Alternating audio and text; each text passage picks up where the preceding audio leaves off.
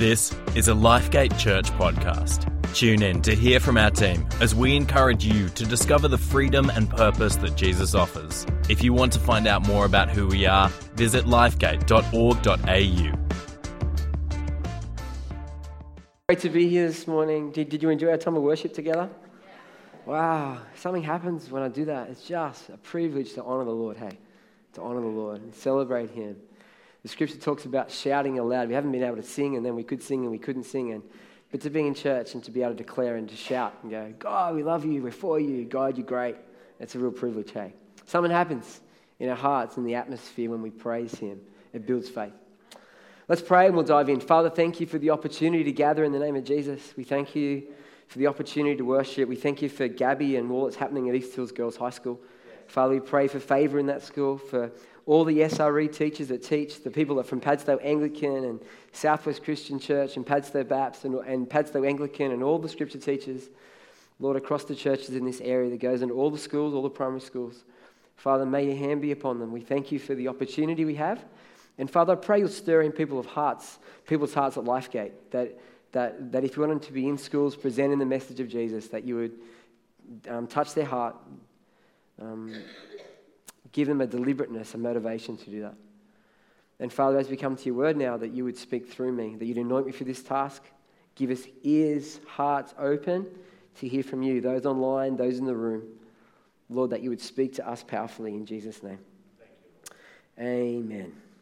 Amen. Well, friends, um, one of the one of the privileges I have as a pastor is, is that I get to do funerals. And um, funerals aren't the most exciting thing to do. Um, but it's an opportunity to present the message of Jesus, which I love to do. A few weeks ago, um, I, we, we had a funeral in this building for, for a gentleman named Brian. Um, Brian was a man in his seventies. He passed away from cancer, and he was a man that we knew through our community dinner. He'd been coming for a few years um, to our community dinner, built relationships with our team, and then found out that he had cancer and ended up in palliative care. And I uh, went to visit him, and... And palliative care means your end is soon. So I just talked openly about that. And I said, hey, Brian, how you feeling? Um, are you ready to go? And he said about, about seventy percent. Okay, I said, how would you like to be one hundred percent ready to go? And then he went on to tell me that he has this this this this, this hole that he has in his heart, this, this uh, black hole that he feels. And I said, I reckon if you commit your life to Jesus, Brian, um, I reckon that heart will be, your heart will be transformed. Are you ready to do that? And he said, yes, I am. Now, that wasn't a, a one-off step for Brian. Brian had been coming to our community dinner for a number of years. He sat through the Alpha course on the deck.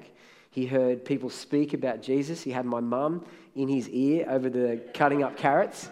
And Missus Green loved to talk about Jesus. And so he had a few years of that. And then right at the end of his life, I was the guy who had the privilege of asking him the question and leading him in that prayer of salvation. And his testimony from his wife a few weeks later said, that Brian said that that that a hole, that that, that dark hole that were there, that, that was there, went. Wow. Went after he prayed that prayer to commit his life to Jesus. Now, I share that story because um, I had the privilege of doing the funeral. And we were in this room, and we had about fifty people, and Brian's family... Um, Pretty much all of them don't know Jesus. Um, we had some people from our church at the funeral. It was great to have them here. And I shared that story. I shared, I went to the hospital. I asked Brian how he was feeling, seventy percent. He had the dark hole. I asked him to commit his life to Jesus. And I shared the story like I just did with you. And then at the end, I said to the um, people who were there, I said, if you'd like to know more about Jesus, Um, come and talk to me, or come and, or go and talk to someone who's from our church community, or just come and speak to me and, and ask me, and I would love to help you take steps to get to know Jesus. And and as I shared that, and we and we finished the service, and I went out to morning um, food on the deck, and I talked to lots of different people. Guess how many people asked me about Jesus? Guess how many people came and said, Nathan, I heard what my dad did, my uncle did, my granddad did, that he committed his life to Jesus. I, I, I want to know more about that. Guess how many people came and asked me that question? Zero. Exactly correct, Hannah. Zero. Zero people asked me Tell me more about Jesus. I just explained to them that their dad, that their granddad, their uncle, whoever it was to them, Brian, had committed his life to Jesus, and God did something transformational in his life. And they weren't interested. I wonder if you ever felt like that. I wonder if you ever had an experience like that. You, you've, you've, you've built a relationship with someone. You've loved on them. You've, you've had the opportunity to share your testimony. This is what God's done in my life. This is who Jesus is. Jesus loves you. He died on the cross for you. He's risen from the dead. He's, he's, he's, he's given you the opportunity to have new life. And you share it, and yet they don't grab a hold of it. Which in my head says, why not? I mean, what we're offering is the most incredible gift of all, eternal life, relationship with God, sin forgiven. It's the most beautiful gift that God is offering us, and yet they don't want it. The question I have for you this morning is this: why won't they believe? Now, this message I bring today is a tough message. Another warning, friends. This is a tough message. It's not tough in that it's in that the Bible's not clear about it. The Bible is clear about it. But it's tough because we love people. And the answer to this question, why don't unbelievers believe, it's a really difficult answer. It's, it, it's hard to hear. Because as we look at it, we see that people are lost and they're in a really desperate situation. So if you're a Christian today, I'm going to explain to you the state of people who don't yet believe in Jesus. And then I'm going to talk at the end of the message about what to do with that. If you're here today or you're watching online and you are inquiring, if you're seeking out this Christianity thing, if you're here and you're checking out Jesus, I want to tell you that God is doing something unique and powerful in your life right now. That is why you're seeking out, which we're going to talk about more at the end of the message.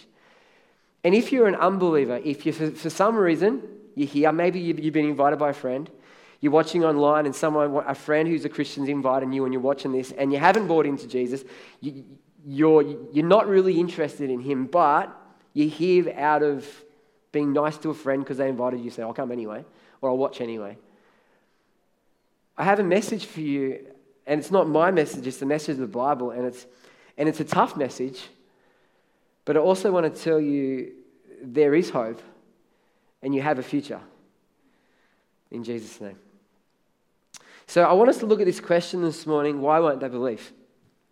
And we could answer this question in many ways, but the uh, the uh, main thing I want to look at today, where, where the Bible points a whole heap, is around this, is the, is the, is the idea that people have hard hearts, meaning that the message does not penetrate the heart. It's like the message is preached, and because their hearts are hard, the message bounces off. Let me, let me explain this more. In Matthew chapter thirteen, we have the parable of the sower. Jesus tells a story of a, of a farmer who scatters seed, and he talks about the, the, um, the, the, the path, the weeds, the rocks, and the good soil. And each one of those soil types represents a certain type of person. And the first and the first soil type is the path. The sower throws seed on the path. You may be able to see in the picture the seeds on the path there, and the path is hard, and the seeds cannot penetrate the ground because the ground is so hard. Jesus explains the meaning of this down in verse nineteen. He says the meaning of that parable, of that part of the parable, is this: when anyone hears the message about the kingdom and they don't understand it, the evil one comes and snatches away what was sown in their heart. This was a seed along the path. They hear the message, but they don't understand it. Is it they, is it they just not bright enough to understand it? Is it, they, is it they're not just smart enough to understand it? Well, no, because we know there's heaps of genius people on the planet who have not received Jesus as Savior and Lord. They've heard the gospel, but they, but they haven't believed it. So it's not about smart. It's about the hardness of their heart. And in verse seven, verse fifteen, which we're going to look at later, it talks about people's hearts have become calloused. They've become hard, and so the message doesn't penetrate. They don't understand it. There's a passage in Romans chapter one which talks about why people's hearts are hard. I've just said that people have hard hearts, have hard hearts. Let's ask the question why. Why is their hard hearts? Why are their hearts hard? That's better, isn't it? Why are their heart, hearts hard? Well, Romans one is this passage that is very strong. This is it's three slides. Here's the first one. The wrath of God, the anger of God, is being revealed from heaven against all the godlessness and wickedness of people who suppress the truth by their wickedness. Since what may be known about God is plain to them, because God has made it plain to them. For since the creation of the world, God's invisible qualities, his eternal power and divine nature have been clearly seen, being understood from what has been made, so that people are without excuse. I always think that, that our guy, David Attenborough, that guy who talks, that really old bloke, and talks about the incredible part of the earth, and he, but then he doesn't believe this stuff around Jesus, who is the creator of all things. It says so clearly there that the God's eternal qualities, his divine nature, is clearly seen through his creation. But look what it says in verse twenty-one. For although they knew God, they neither glorified him as God nor gave thanks to him, but their thinking became futile or foolish and pointless, and their foolish hearts were darkened. In this text, it starts in the verse in Romans one eighteen. It says, the wrath of God is being revealed against all people because they have suppressed the truth by their wickedness. They've suppressed the truth to a point so far that they can no longer see God through his creation. As a believer, I look at the creation and I go, wow, God, you are incredible. Some of my favorite places are sitting on the beach and looking at the waves and go, oh my goodness, that is incredible. And then I'm on a really long beach and I look out to the horizon and it's all blue, and then I see the sand that goes all the way up and the, and the trees and the mountains, and I go, wow, you did all that. And this is only a tiny little speck of the whole earth that God has created. I go, God, you're incredible. But the Bible says here that because of people's wickedness, they suppress that truth so much so that they, that they can no longer see God through the creation. It's like um, a pair of safety goggles. These I use when I'm mowing the, mowing the glass, mowing the grass or doing the edges. And people have like they got these goggles on, and, and, and as they sin, as they lie, it's like they put a line on their glasses. And then they get selfish, and there's pride, and there's selfish ambition, and I can no longer see on that side. And then there's sexual immorality, and all the stuff that Jesus talks about in the attitudes around your neighbor.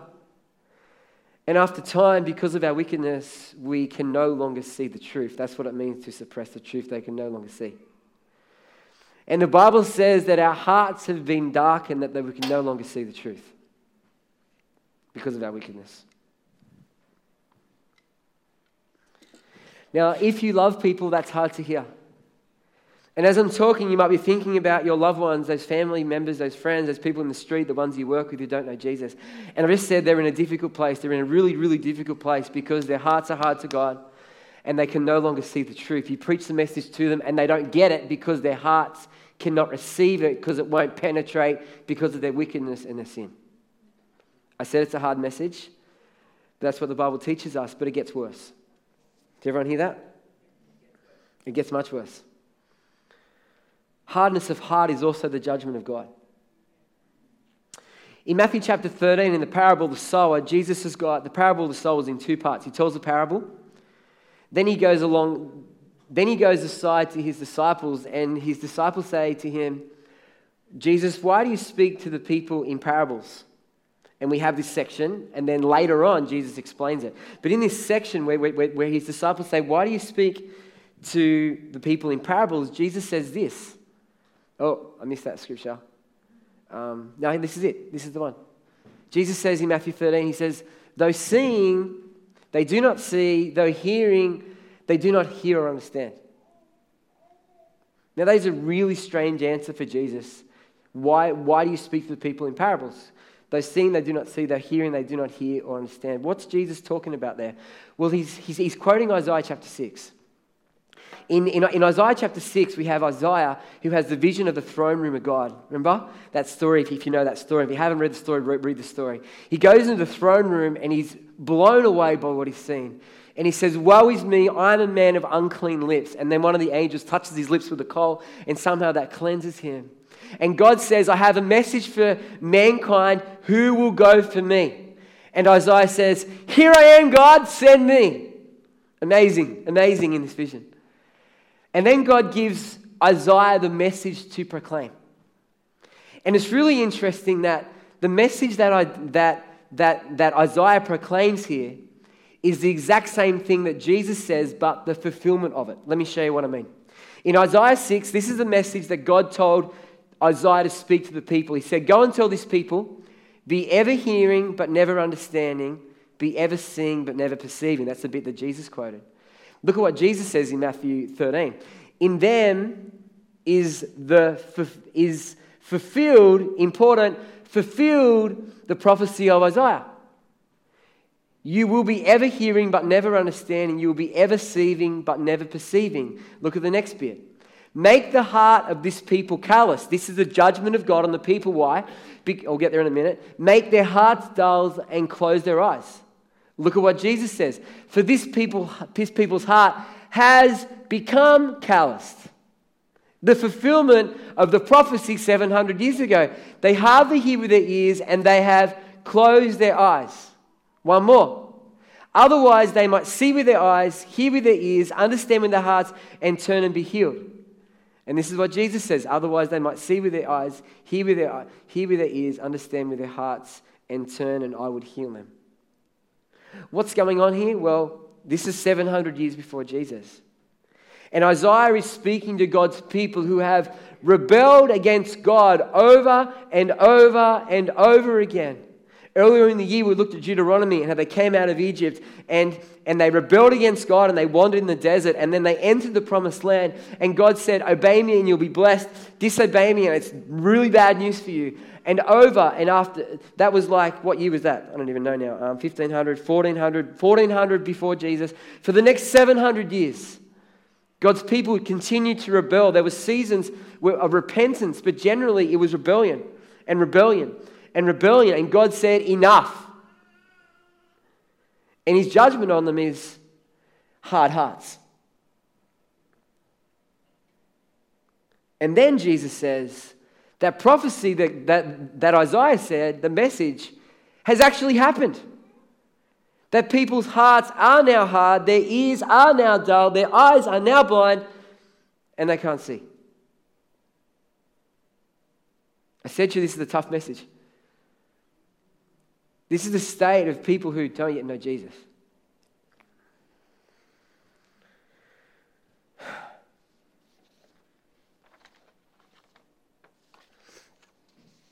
We see hardness of heart due to rebellion, people's own rebellion.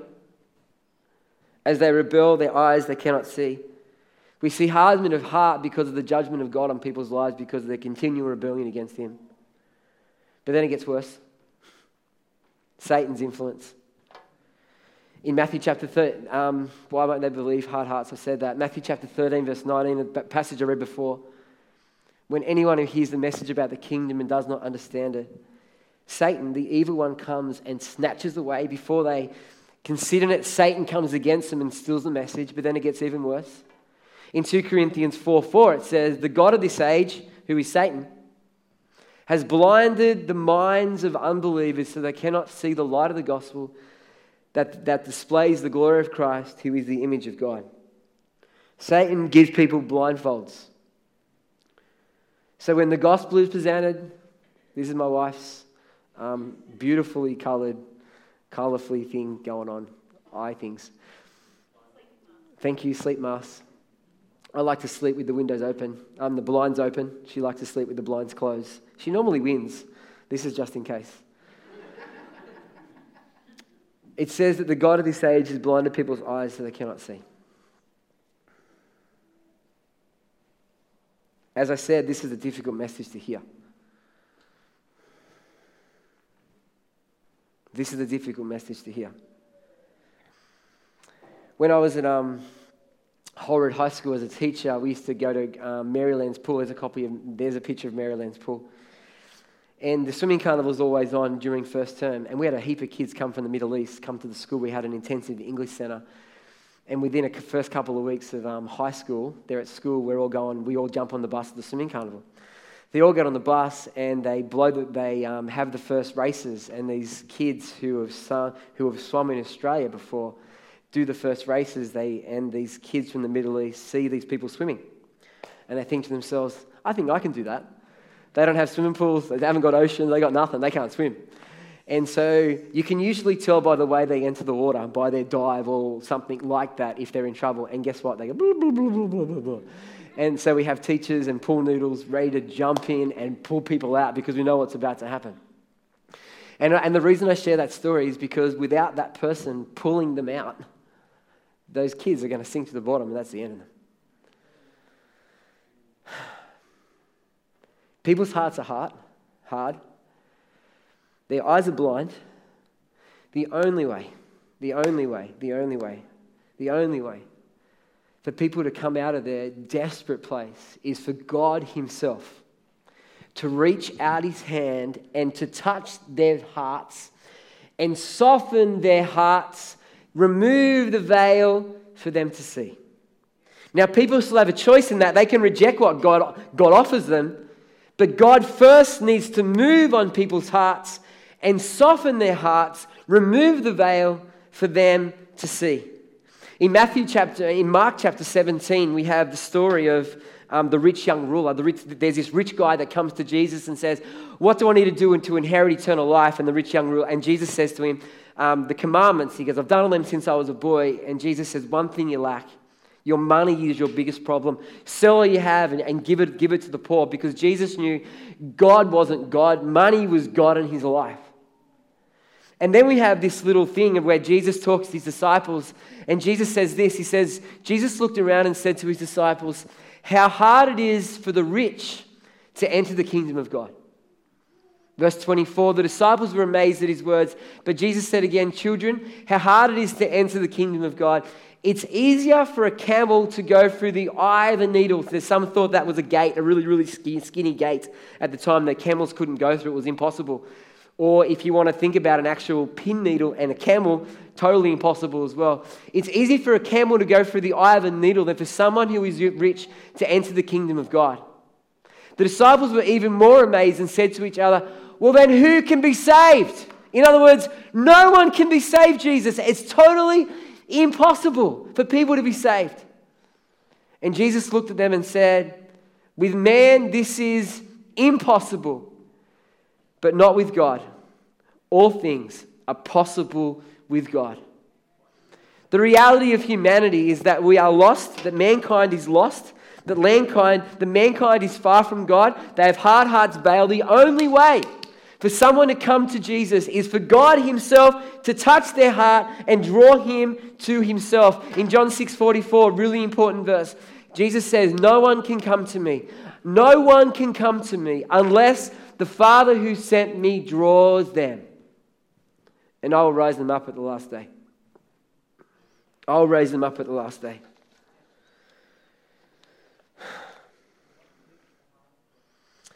If you're a believer here this morning, oh, you got, this is great news for you. The greatest miracle, we, we celebrate healings and we celebrate all that stuff, but the greatest miracle God has ever done for you is that He softened your heart and given you the ability to see and believe. That's your standing in Christ. If, as I said to the people before, those who are watching online or you're here because you've been invited and you're searching out Christianity, I want to say the reason you're searching out Christianity is because God has touched your heart. God has opened the veil for your eyes so that you can see, and now it's your choice, because God doesn't make you follow Him. He allows you to follow Him. And so it's your choice to put your trust in Him. And if you're listening to this and, you, and, and you're not a believer and you're watching and you're watching online or you're here for some reason, trying to be polite to someone and, you, and you're not really interested in Christianity, friends, this is the message that is your truth. This is the reality of Scriptures, and it might be hard for you to hear. But let me tell you, if you're watching this, I reckon that God's got His number on your life. That God's put you here. This isn't some accident that you're watching this message online or you're watching the room. God has got you here. I reckon He's moving in you. He's softening your heart. He's revealing, opening your eyes, opening your eyes to see. So how do we respond? How do we respond to this as we come to the end of this message? In our May Mission Month, we've talked, and I've shared two messages about sharing your faith. that God is the God of mission who gives us, that was my first message, who gives us the model of mission, that God's calling us to go into the world. And we talked about um, inviting people, sharing your testimony, doing foundations with someone. In the second message I did, I talked about mission up close and personal, build relationships, get in their lives, share the story of what God's done in your life. We talked about giving thirty-four thousand dollars a year. That's the stuff that we've been talking about, and do we need to do that? Absolutely. That's our part. But we can do all that stuff in our own strength, and unless we have the move of God, it's just stuff. And so what is our response? Do we need to share our faith? Absolutely. But the message for today, today is this. We need to, Nikki, you want to say it out loud? Pray. Amen. What moves the heart of God? It's prayer. If we love people, if we're serious about people coming to know Jesus, we need to share, we need to give. Now raise that thirty-four thousand dollars. We need to be investing in people, but we need to pray. And pray, because prayer moves the heart of God. And it's as we pray, He moves. And as you pray for your brothers and your sisters and your uncles and aunties over years and years and years, you will see. You will see my, the story of my family. My brother ran away from Jesus at the age of seventeen, and he was away for almost twenty years. But my mum continued to pray, and Heather, if you know Heather, continued to pray, and Nikki continued, and the people prayed, and we prayed, and then he returned his life to Jesus. Amen. And that is our story. Let's be people of prayer. So we're going to pray right now. Maddie, can you whack some music on for us? And then over thirty seconds, all I want you to do is just pray. I want you to pray that God would move hearts. Those people who you know, you, that, that you name them. Name them. The people that you care about, the loved ones, the ones in your neighbours, the ones in your street, the ones in your workplace. Just where you are, start calling their names out. God, I pray that you would save, and call the name out. Pray now. Father, give us a heart for lost people. May we love them so much that we share our faith with them, but we pray that you would move in their lives, that you would soften their heart, that you would lift the veil, that they may see the light of the gospel. And if you're here today and you've never committed your life to Jesus, if you're watching online, you've never committed your life to Jesus, today can be your day. Pray this prayer with me. Father, thank you for Jesus. Thank you that he died for me and rose from the dead. God, I'm sorry for my wrongdoing. Please forgive me. I choose to follow Jesus all the days of my life. In Jesus' name. Amen. If you pray that prayer, if you become a Christian, those online, put a comment in the chat box. Let us know you're there. If you pray that prayer, let us know you prayed it, because we want to help you in that journey. If you're here in the room, I encourage you to come to the front and receive prayer. We're going to have a prayer team at the front. But we're going to say goodbye to those watching online. God bless you. Thank you for joining us today. Thanks for joining us on the LifeGate Church podcast. Our church is a place to discover the freedom and purpose that Jesus offers.